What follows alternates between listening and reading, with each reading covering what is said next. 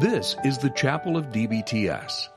Be sure to subscribe and listen to the chapel messages weekly. And for more info, please go to dbts.edu. And now today's message.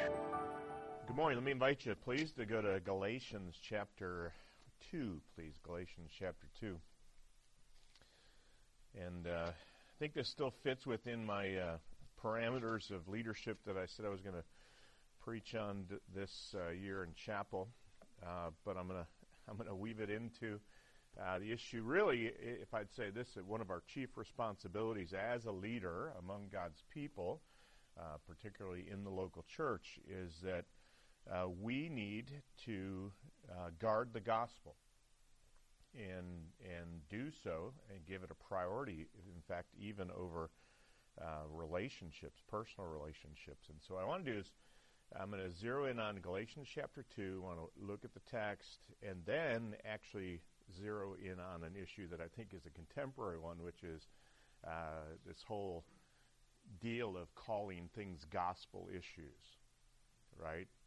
Because it, it just seems like uh, we're we're running the place where um, you actually could betray the gospel by giving the boundaries of the gospel a very porous edge. Right? So now everything is a part of the gospel. And and it and it could ultimately make the gospel really about nothing. and so we need to we need to think about it, right? So look at you at Galatians chapter 2 verses 11 uh, through 14. But when Cephas came to Antioch, I opposed him to his face because he stood condemned. For prior to the coming of certain men from James, he used to eat with the Gentiles, but when they came, he began to withdraw and hold himself aloof, fearing the party of the circumcision. The rest of the Jews joined him in hypocrisy, with the result that even Barnabas was carried away by their hypocrisy. But when I saw that they were not straightforward about the truth of the gospel, I said to Cephas in the presence of all, If you, being a Jew, live like the Gentiles and not like the Jews, how is it that you compel the Gentiles to live like the Jews? And I'm just going to read a, a couple more verses here. We are Jews by nature and not sinners from among the Gentiles, nevertheless, knowing that a man is not justified by the works of the law, but through faith in Christ Jesus. Even we have believed in Christ Jesus so that we may be justified by faith in Christ and not by the works of the law, since by the works of the law no flesh will be justified. For if while seeking to be justified in Christ, we ourselves have also been found sinners, is Christ then a minister of sin? May it never be. For if I rebuild what I have once destroyed, I prove myself to be a transgressor. For through the law, I died to the law so that I might live to God. For I have been crucified with Christ, and it is no longer I who live, but Christ lives in me. And the life which I now live in the flesh, I live by faith in the Son of God, who loved me and gave himself up for me. I do not nullify the grace of God, for if righteousness comes through the law, then Christ died needlessly. Right, so I read the rest of the chapter because I think it's important to deal with this gospel issue thing in light of, of what the context is. But Let's just zero in on, on uh, 11 through 14. I want to suggest three truths that I think show the priority of the gospel over our relationships. And, and in a sense, um, what happens between Paul and Peter and Barnabas is, is a good window into what our convictions ought to be on this. And so, I, and that's, that's the point that, that I'm zeroing in on. The first is this we, we must never allow our respect for or relationship with people to displace the authority of God's word. All right, Paul had a relationship with Peter, and even and practically, it seems a closer relationship with Barnabas. Obviously, they were they were missionary team members, but he would not let those relationships, the relationship and his respect for someone, to trump the authority of God's word. Right? God's word had the priority of it because uh, obviously in verse 11, right, you can see and actually down in verse 13 that even godly and gifted people can be wrong. Right? I don't think Paul's here questioning in in anyway the giftedness of Peter or Barnabas, and and uh, certainly to some sense he's questioning if, if we use the sort of broadest term of godliness, he's thinking they're wrong and they're acting hypocrit- hypocritically, which wouldn't be consistent with godliness. But he he is saying these good men were wrong on this issue, right? That's why he's saying uh, even Barnabas was carried away, right? And and and Peter stood condemned, right? Normally good and godly men can be wrong. So we can never give them the place of final authority. Right? It just I mean that's and and that I think I don't know that I've ever met anybody that actually would say I disagree with you. But I see it happen all the time right? We are, and I'm trying to I'm trying to rein myself in because this is just vexes my soul. I mean, we have got such man worship in our day. You know, I go to I go to attend conferences or whatever, and some of these celebrity guys. I mean, it's like people are little puppies licking at their feet. I mean, they, they, they, they essentially have elevated a human to the place that whatever they say because they said it, it's right. And and and that is just foolishness, right? And you can watch you can watch it happen all over the place, right? And and the reality is we should thank God for godly and gifted people who have uh, taken stands or have produced good material or have benefited us. But at no point do we exchange God because he rules us through his word, exchange God for them. Right? We can't do that. There, there isn't that kind of authority in human instruments and vessels. Right? There is an objective standard to which all servants of Christ must answer. And and so so we can't do that. And there's just too much of a tendency on it. And and that's been um, you know that's that's been the problem with with humanity forever. It seems like, right? It's it's there's something in us that that that uh, elevates instruments above the one who uses the instruments. And and we've got to guard against it because that's where error comes in. All right, listen to uh, Wayne Grudem uh, said this in a in a chapter on boundaries in a book called Beyond the Bounds, which goes back to the open theism debate, right? But here's what he said. We must recognize that most false teaching in the history of the church has come from people with a sincere profession of faith in Christ, which I'm not completely comfortable with. But many of them were devout, genuine Christians who had a love for Christ and strong faith, but they were deceived by some wrong idea. And, and that's where I, I, I hesitate on on the charity with which he speaks of of people who are actually embracing core false teaching. But his point is is that most of the time the, the most dangerous errors that have affected the church haven't come from people outside of the church. They come from within. Somebody who everybody thinks is a good guy but he introduces some kind of false element that, that ends up being a, a Trojan horse for error. And so uh, he, he draws this conclusion after saying, Therefore, the argument that a person is a strong Christian and has a fruitful ministry in the lives of many does not prove that his teaching is correct or that it is harmless. There I go, Amen. Right? Because what we tend to do is if we have had uh, if if there's a parent blessing on the person and and we've experienced some fruitfulness from it, we tend to just say, you know, God's hands on them, and that that has been uh, that has been the, the source of untold ruin among God's people. On on what I would say right and left. Right? I mean, guys who are just uh, wicked pastors who can build big churches get get a card because of it. I mean, and and and the same things can happen across the board. Huh? So, So we, we need to recognize that this tendency, I think, is doubly dangerous because it effectively abdicates our personal responsibility to to uh, search the scriptures and make certain the things that we're holding to are in fact right and good, as well as uh, undercutting the authority of scripture in our lives. I mean, I said this recently when I was preaching at a conference that there's a tendency for guys to sort of footnote their faith. They believe it because so and so believes it, right? And if you ask them, so so why do you believe that? All they can tell you is what their teacher said, rather than be able to go to the text of Scripture. Right? I mean, you should be able to answer it based on the text of Scripture, not because so and so believes it. I mean, it's great if so and so helped you understand that, but the key was they helped you understand the Scriptures. So anchor what you believe here, right? And and and then perhaps uh, draw insight from them.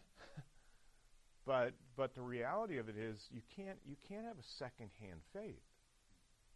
Right? You have to be personally convinced of it. And therefore you make certain it. And and I'm not calling you to be critical or skeptical. God expects us to be teachable and submissive to qualified spiritual leaders, but never giving them the ultimate place of authority. If they're qualified and godly spiritual teachers, right? Remember Hebrews 13, 7 says, Remember those who led you, who spoke to you the word of God. Right? It's not just follow your leader. It's you're supposed to remember the ones who spoke to you the word of God. The value of them was that they spoke the word of God. And we need to remember that the most dangerous errors are often those which which some men, and, and perhaps we could say many, most don't see. Right? Verse 14 When I saw that they were not straightforward about the truth of the gospel, I said to Cephas in the presence of all. Right? So here's, here's the, uh, again, a, a point that is, in a sense, sort of axiomatic, or it wouldn't be a danger. Right? If everybody saw it was a problem, then it wouldn't be dangerous. But the fact is that many do not see that it's a problem. That's precisely why it is dangerous. And, and so we need to recognize that uh, just like we don't give we don't give uh, authority to any particular person above the scriptures, we certainly as well don't give authority to uh, I mean I hate to say this, sort of the majority or a movement of people who might be, the way we'd say it in our days, subject to groupthink. right? And that's uh, obviously uh, part of why I'm talking about this is because these conferences the last couple of weeks. And I, I wasn't at them, and I actually haven't listened to anything that's been said, so I'm not making any specific attacks against any specific people. All right? But what, what, what I kept watching what was happening in the buzz around it and thinking, here is precisely the danger of this, right? park someone in the midst of 12,000 people, uh, all singing songs that stir the heart and devotion, and somebody gets up and, and you know, passionately proclaims things, and loads of people around you are going, Amen, that's right, that's right, is how persuasive that context is to bypass good reasonable evaluation of the arguments. Right? Because if you sat down across from the person and were in a one on one discussion and heard the same thing, you might not be as susceptible to it as if you're in the midst of 12,000 people and watching a bunch of people around you affirm it all. Right? That's the danger for us. And I, I mean, I've, I mean, I've seen, I've seen that happen among good people over good things that there, there can be sort of a mob response in the moment, right, to bad ideas. And, and we need to recognize that, that careful reflection is crucial to it. And, and history, I think, confirms to us it's often few that perceive the long term consequences of, of what could appear to be minor doctrinal deviations and it takes a while for people to to start to you know wrestle with the ramifications of those things. I mean, think even think about I mean, maybe this isn't a good analogy, but um, you know, when evolution raised its head, uh, the the early responses of Christians to that were not ideal. Right? They started to feel cowed by the pressure of it. And and came up with ways of trying to explain, you know, the consensus of science and the strength of it in ways that right now we look back and we go, how how could they say that? How could they concede that? How could they do that? Right? But they were under the pressure of their day wrestling with issues, and it was it it, it actually now was a I think a relatively small amount of voices that began to question that consensus or that tendency and and stand against it so that right now you and I stand uh, in a position I would hope of much stronger strength on this issue than people that we would consider giants in other areas. Right? We'd go back and we look at them and say, man, that, that person was a biblical and theological giant. But what in the world were they talking about gap theories and, you know, or, or all kinds of issues? I mean, you could go back and think, what in the world were they thinking? Okay? And, and, and so here's the, the irony, a little bit of it, right? Right now, we got people going back and saying, you know, uh, look at what these people believe that was so wrong, and we still consider them significant. And, and here's the reality they were wrong in large measure because they were conformed to their culture. And now there's there's this whole argument going on, and these people are pointing at them saying, see how they're wrong, and they're not even thinking about the fact that whether maybe they're, they're being conformed to their culture. That they're framing all of these issues not by the authority of Scripture, but by the culture around them. And, and so I would say for both and every, you and I have to stand apart as much as we can, trying to make certain that what we're doing is coming out of the Scriptures, not being squeezed onto the Scriptures because of the particular cultural moment we're in. Right? Because it would be yeah, I don't, I don't dive right into it yet. All right, but I think we have to recognize that. All right, our ultimate commitment has to be to Christ, and that's what Paul started in chapter one, verse ten. Right, if I seek to please men, I'm not the servant of Christ, and that's what was happening with Peter and Barnabas. Right? It says it happened when certain from James and the party of circumcision showed up. Peter and Barnabas changed their behavior in order to fit with them and to, to satisfy and please them. And Paul was saying, no, no, no. We seek to please Christ. Right? And Paul was willing to stand apart from them on that and, and not do it. He was willing to risk his personal relationships and potentially the rejection of what would seem to be a power base in the church, right? I mean, in God's, uh, you know, God's uh, mercy, it seems that Paul won this little encounter, but he was actually willing to risk losing, and that's why he stood up. Right? He confronted them and was willing to take a stand against them because they were wrong and he and he was able to do that and i think i wonder if at times our desire to be relevant isn't really rooted in our fear of being marginalized for standing against the tide and i i mean i I'll say this one really carefully, all right, because it's my perspective on it. I think is not just an opinion. I think it's a reasonable, defendable judgment.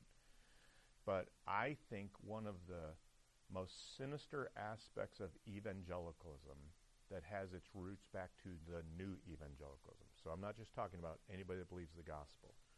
I'm talking about the movement that goes back 60 some years. Is that it has chosen hot button issues to drive a wedge. 1957, Billy Graham did it by the inclusion of modernists in New York. And it's he did it on purpose to drive away the fundamentalists. So basically, he could put it out there and say, We are going to do this, and if you don't like it, go your own way. And, and I think the same thing happened two weeks ago. We're going to elevate an apostate, wrap an issue around him, and if you don't like it, you can hit the road.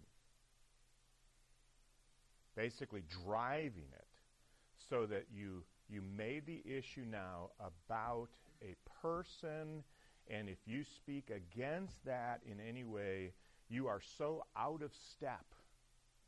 I mean, you. I mean, I, I was called a bigot, an enemy of the gospel, a clown, a KKK sympathizer, a Pharisee, for simply questioning why people promoting a gospel issue would hold up a man whose own writings deny the deity of Christ, his bodily resurrection, his virgin birth,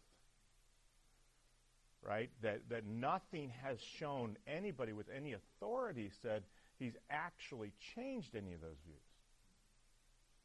And you're going to take a gospel issue and wrap it around a person who, what we would say, is actually denies the gospel. Because now you can't speak against it without actually being polarized and separated from them. Right? And and and you uh, even you know some guy tried to send the free press my name to try and discredit this ministry because I raised a question about it. Right? So it's essentially try and push you outside of the boundaries of our group because you don't agree with us on this issue. And make you feel as if, boy, you've got to just sort of conform to fit in. Right? In that case, the pressure is being put on you to be Peter and Barnabas. You better step in line with us, or you're not going to fit in with us right? And and and Paul was unwilling to give up the purity of the gospel for the sake of those relationships, even if it was done by people he cared about and respected. So we can never allow, as well, our desire for peace to distort the truth of God's word. Right? Now, I mean, set this in the context of Paul's life. Paul was not a divisive or unloving person. Right? He wrote a lot about unity, didn't he? I mean, 1 Corinthians 1.10, Philippians 1.27 through 2.4, Ephesians 4.3 says we're to be diligent to preserve the unity of the Spirit and the bond of peace. Right? So Paul was not a divisive person. He was not an unloving person. I mean, you, you, I mean, he wrote about love all the time. He desired peace. But he could not accept peace at the cost of God's word and the gospel. He was not willing to sacrifice that. And what we have to come to a conclusion, right, is that either Paul was a colossal hypocrite. He didn't really mean what he said about unity. He didn't really mean what he said about love. He didn't mean what he said about division. Or he believes that the preservation of unity and the practice of love sometime call for confrontation. Right? That, that if you're actually going to have unity, it must be in the truth, so you can't give up the truth for the sake of unity.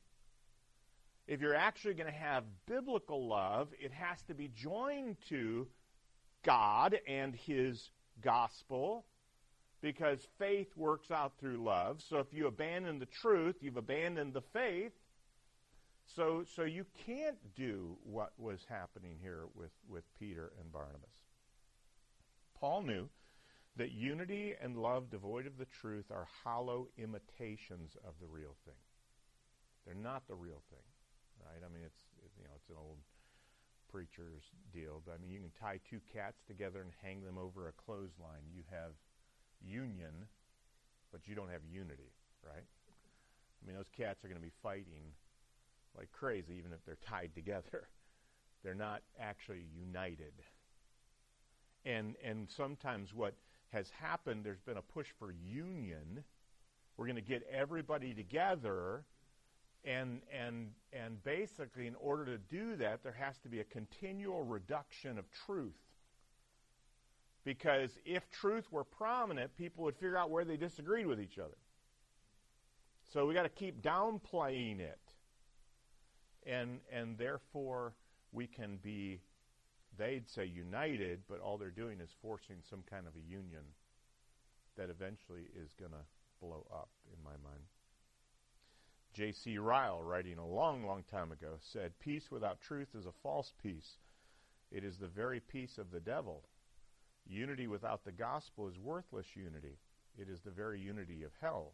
Let us never be ensnared by those who speak kindly of it. I mean, he was at a battle point in the 1800s. And, and it's the same battle point again and again. So Paul is insisting that the message takes priority over the messenger, right? Remember what he says in chapter 1? If even I, or an angel from heaven, preach to you another gospel, let him be accursed. So Paul believes the message is more important than the messenger. It doesn't matter who it is, if they're preaching the message in a way that is not the true gospel of Jesus Christ, then they, they are to be accursed. The message has priority, and we cannot lose sight of that. So we can never allow essential doctrines to be denied in teaching or practice. Right? And, and um, you know, I, I, uh, I, I, hope we don't lose sight of that, right? We're, we're a separate, we believe in biblical separatism. And what that means is that the gospel, uh, the gospel cannot be compromised in a way that, that denies any essential elements of it. And, and that's not just a matter of the teaching side of it, right? So we've been consistently argued for instance, right? So so let's let's I'm mean, just try and play it out, right? So so here's what I would say. I mean, and this is this is my point uh, about the the King conference, right? So so does a person believe what the gospel teaches, or do they deny essential portions of it? I mean, if you deny the deity of Christ, you, you cannot be meaningfully called a Christian. Right? I mean, I wanted to do it. and I fought the sarcasm you know, in my, my soul. I felt like tweeting out, you know, in August, DBTS is going to be hosting the, you know, the, the, the Mother Teresa conference on poverty as a gospel issue. Right? Because J.I. Packer says she's a Christian. The Gospel Coalition and Tim Keller say poverty is a gospel issue. So everybody come together. Let's do it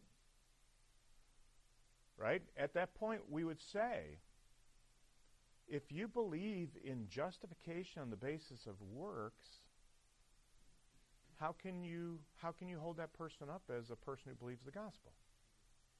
Right? You know why Packer does it? Her actions. You know what was happening two weeks ago? His actions. Right? What he did proved he was a Christian not what he believed. Right? And, and so what ends up happening, you can end up putting your arm around people who actually deny the very thing that you say marks a Christian. And, and we have always said, and I'm saying we here, as in separatists have always said, to do so, right? And this is the denial part by practice. To do so effectively denies the gospel. Right? Because if you believe, the scriptures say, here's what Christians believe. Right? Let's just let's take it back to the deity of Jesus Christ. Right? If you say in order to be a Christian, you have to recognize that Jesus Christ is God. And someone's over here and they go, no, the deity of Christ was actually not something that had to do with him being the eternal Son of God. It was the fact that, and then they fill it in with whatever apostate argument they want to make. Okay, so they're outside of this circle. And you, inside the circle, reach out and say, You're my brother in Christ. You know what you've practically done?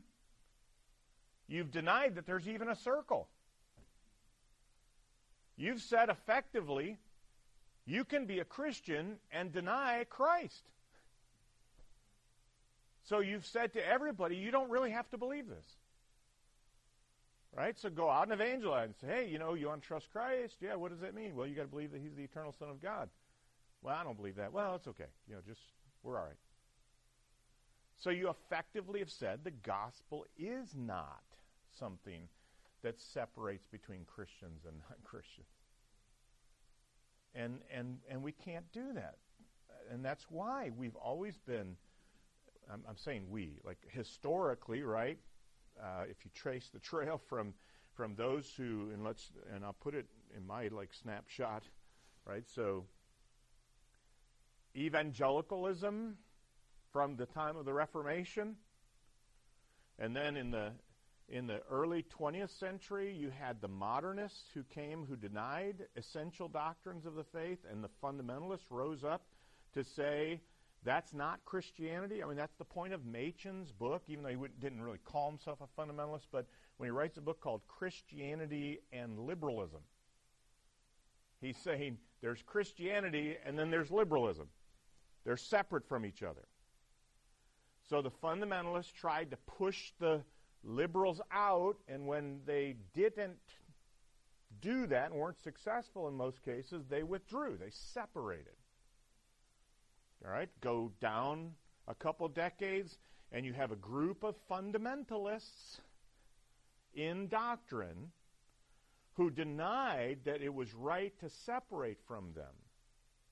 And they called themselves the New Evangelicals, right? Who, in their early stages, believed in Orthodox truths, but wanted to work with and fellowship with and partner with those who denied them.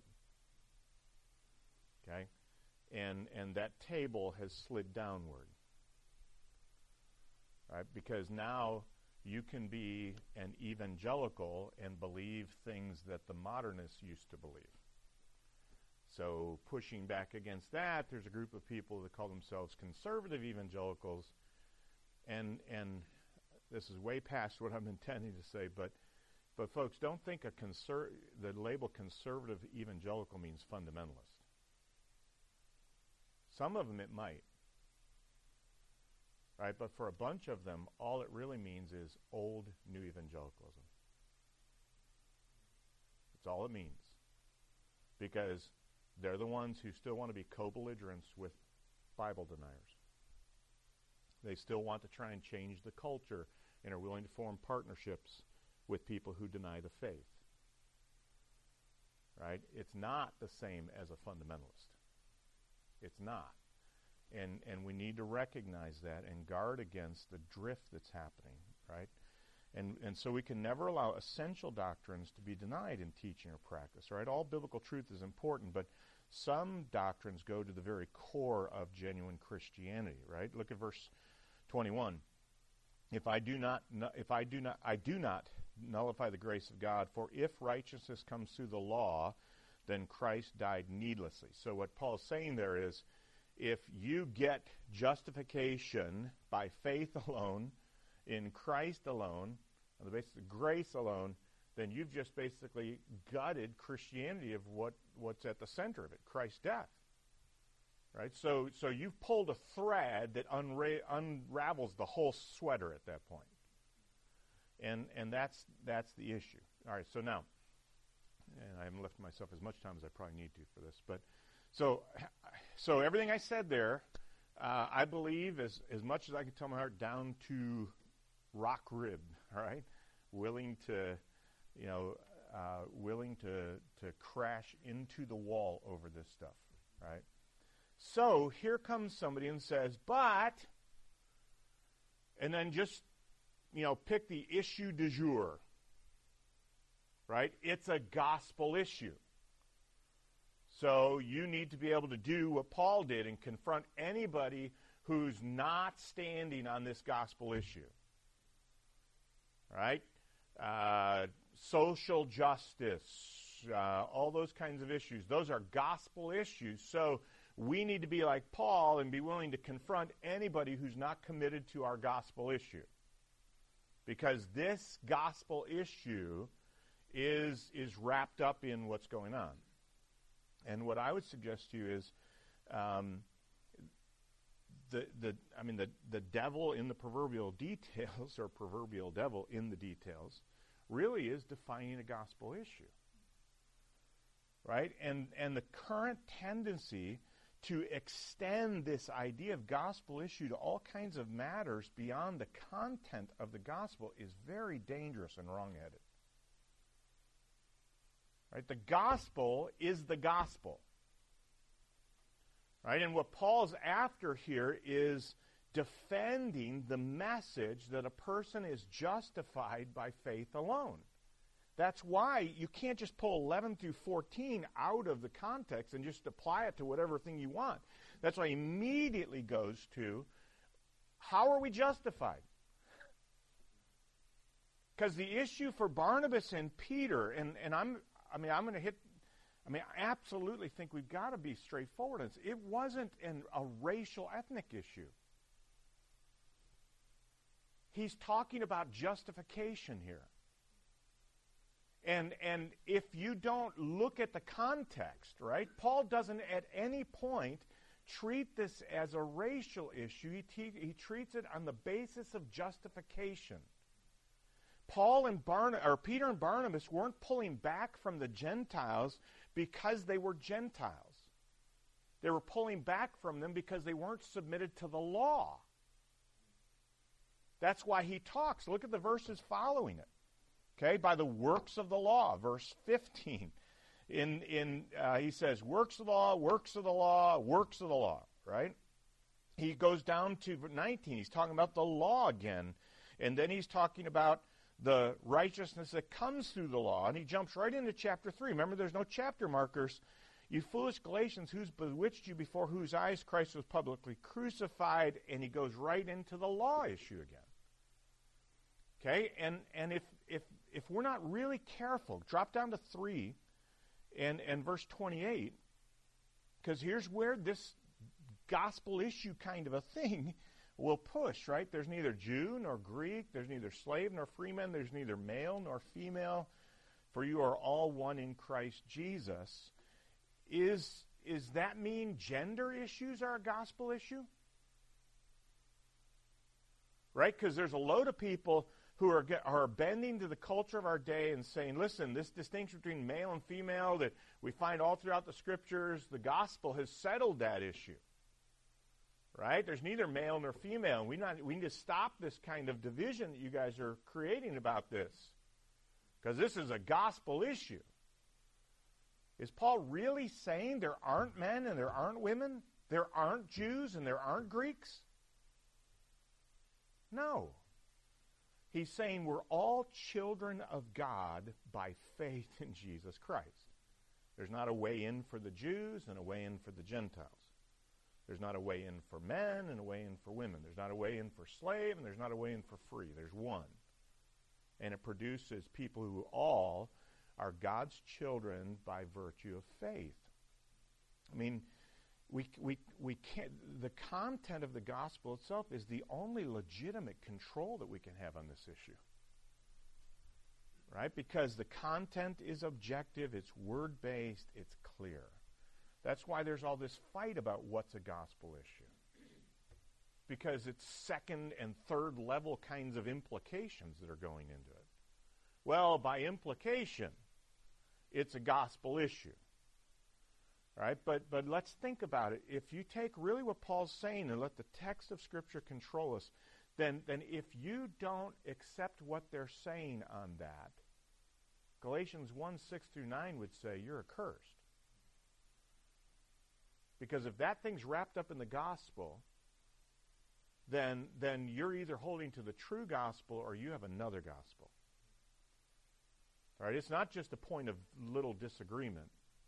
It's actually at the center of it. And, and, and we need to really realize how dangerous that could be. It becomes a matter of eternal destiny and necessary separation. It's not, it's not a minor thing. It's not something good believers can disagree about. You can't disagree about the gospel.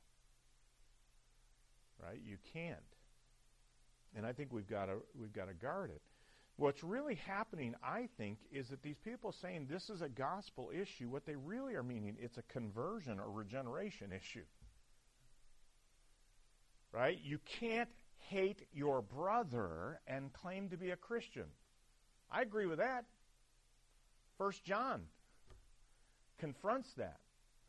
Right? But that's the mark of a converted person. It doesn't shoehorn that into the gospel. Right? It doesn't all now sudden make that the content of the gospel. It's, it's a way in which you could confront professing believers about their sinfulness. It is wrong for you to be full of sinful prejudice. Right?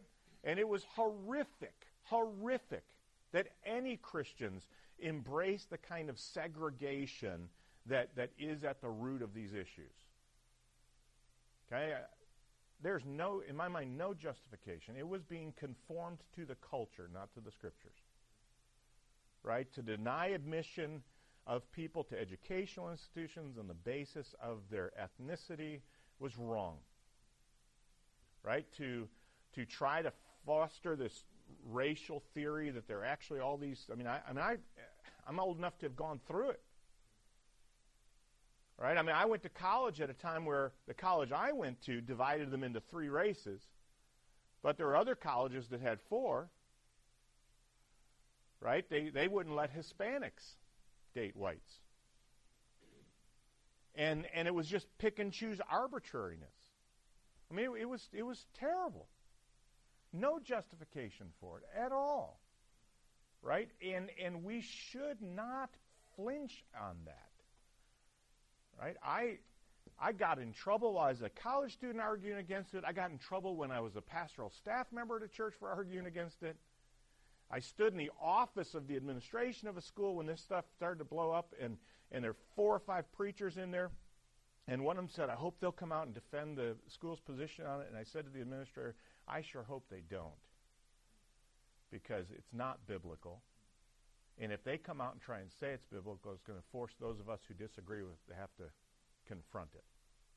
And you should have seen the faces on the other preachers, and they're like, but that's the reality. It's, it's wicked. For me to say, though, it's not a gospel issue is not in any way sympathetic with, with racism it's to say the gospel's the gospel. Right? And we need to make certain that we hold the line where the scripture holds the line instead of shoehorning every pet issue into the gospel in a way so that we can use it like leverage to club people in line. Right? It happened, you know, happened during the elections over the refugees. The refugees are a gospel issue. And now it's this thing. Everything becomes a gospel issue to sort of whip people in line to it so that they can force conformity on it. And effectively, what's happening is the very nature and content of the gospel is being threatened by it. So that you're having people, right? If it's a gospel issue and people are on the right side of it, does that imply they've accepted the gospel? That's what's happening with Mother Teresa. I think that's what happened with MLK. See, they got this gospel issue right. Well, how do you get a gospel issue right? Unless you believe the gospel.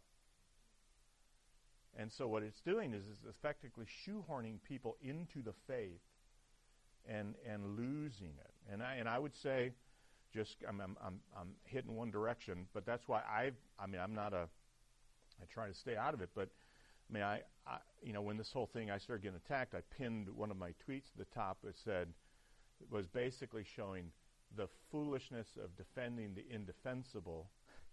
that is saying, you know, uh, the, the, the president is on the side of the faith.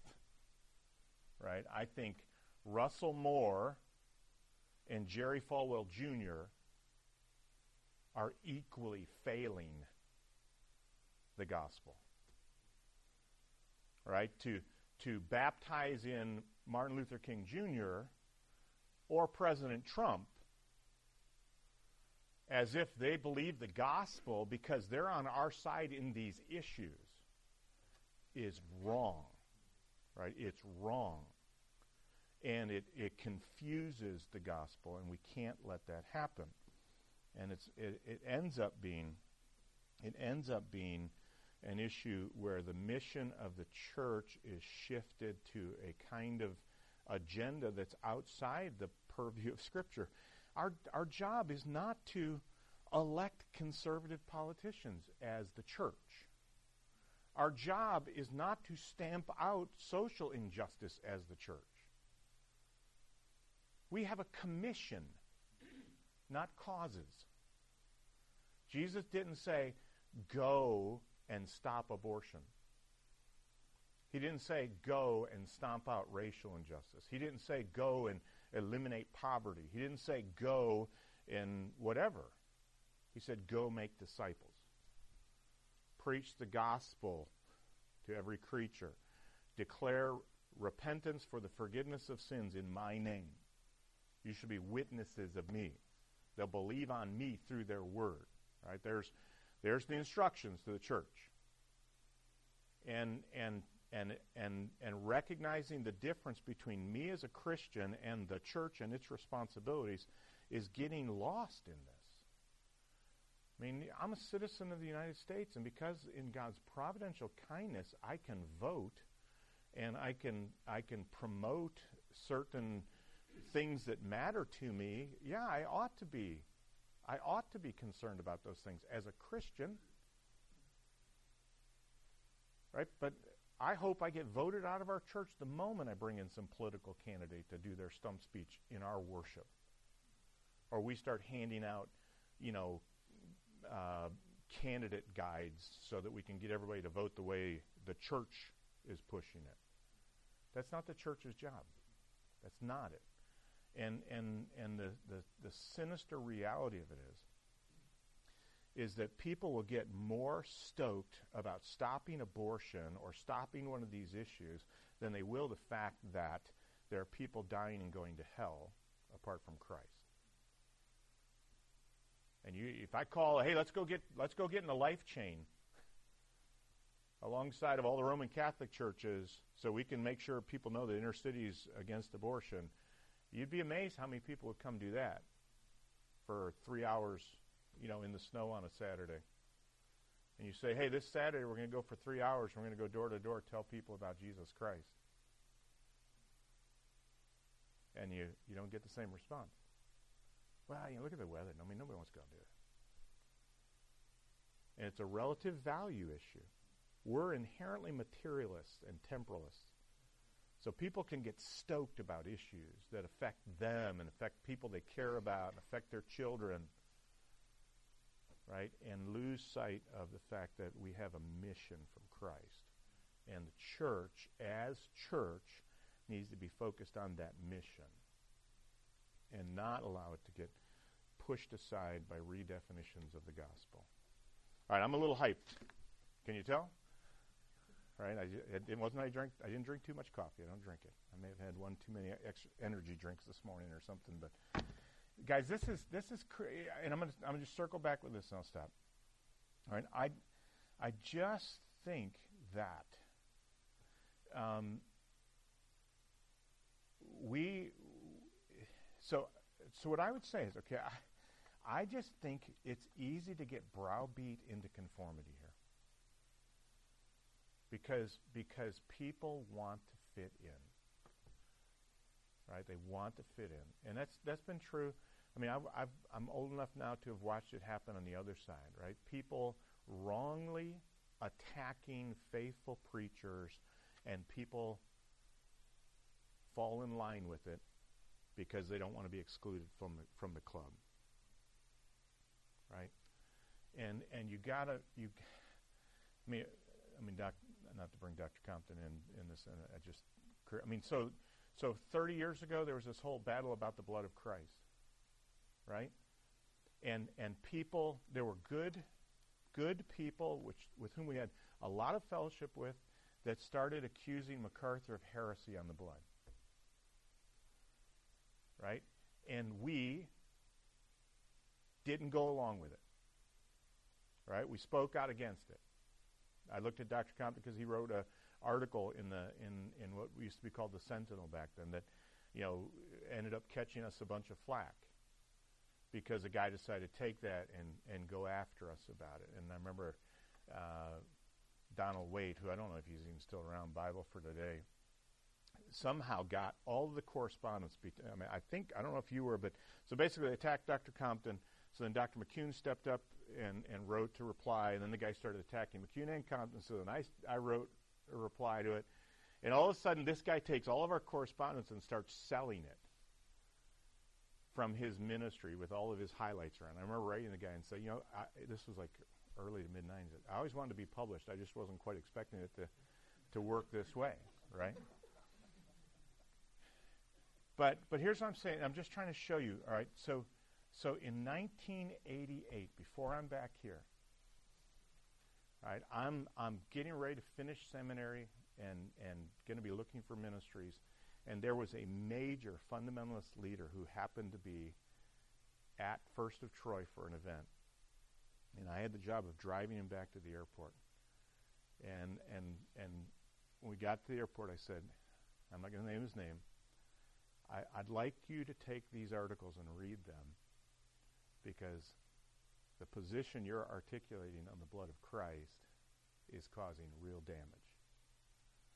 All right, now I'm telling you, I'm just I'm not I'm not trying to hold myself I'm just saying that could have that could have torpedoed my hopes for any kind of a position in the circle with those guys. Right? But it didn't really matter because what was being perpetuated was deadly wrong. And it needed to be challenged. Right? And there was really no benefit to be accrued to me in doing that. Right? I know my pastor at the time wouldn't have been happy to know I did it. The leader of that organization wasn't happy to do it, happy for me to do it. But it needed to be done. And I'm, I'm not saying that to, to blow my horn. I'm simply saying, so hear what I'm saying today, just like that. Okay, I really don't care what. Some of those guys out, I mean, some of the guys that are way out there, I don't care, but there's some guys that I actually have relationships with that, that I, I actually respect who are who are perpetuating the same nonsense. And it it is not helpful. Right? And here's my concern is that the the luminaries over here the wattage coming off of them might blind you to the reality of what's going on. It doesn't matter who's saying it right? The issue is here. Now, you may not agree with me, and that's fine, right? But the issue would be about this text or about Scripture. And, and so you should be able to defend your position from here. Not, well, Dr. So and so thinks it's this, right? Or, you know, what about what happened 100 years ago? Or what about all of those things may have a place, but not the primary place. The primary place is right between these covers, right? We're men of the book, and we need to guard against uh, erosion of that. All right, let's pray. Lord, please help us to uh, have wisdom and discernment that we might understand the times in which we live. And we might we might recognize that um, every one of us, even I mean, I'm I'm I'm certainly vexed by a bunch of this, but I'm not immune to error myself. So help us to recognize with humility how we need to let the word speak with authority and not shape it into what happen to be our personal passions and desires or our tendency to want to go along Uh, help us to stand on the truth, trusting you that the Word will do its work. And at the end of the day, when we stand at the Bema seat of Christ, it won't matter how many people stood next to us. It will be, have we been faithful to your word? Have we built with gold, silver, and precious stones that are consistent with the foundation, which is Jesus Christ, in whose name we pray. Amen. Thank you for listening to the DBTS Chapel Hour. DBTS is a ministry of Intercity Baptist Church. To find out more about Detroit Baptist Theological Seminary, please go to dbts.edu.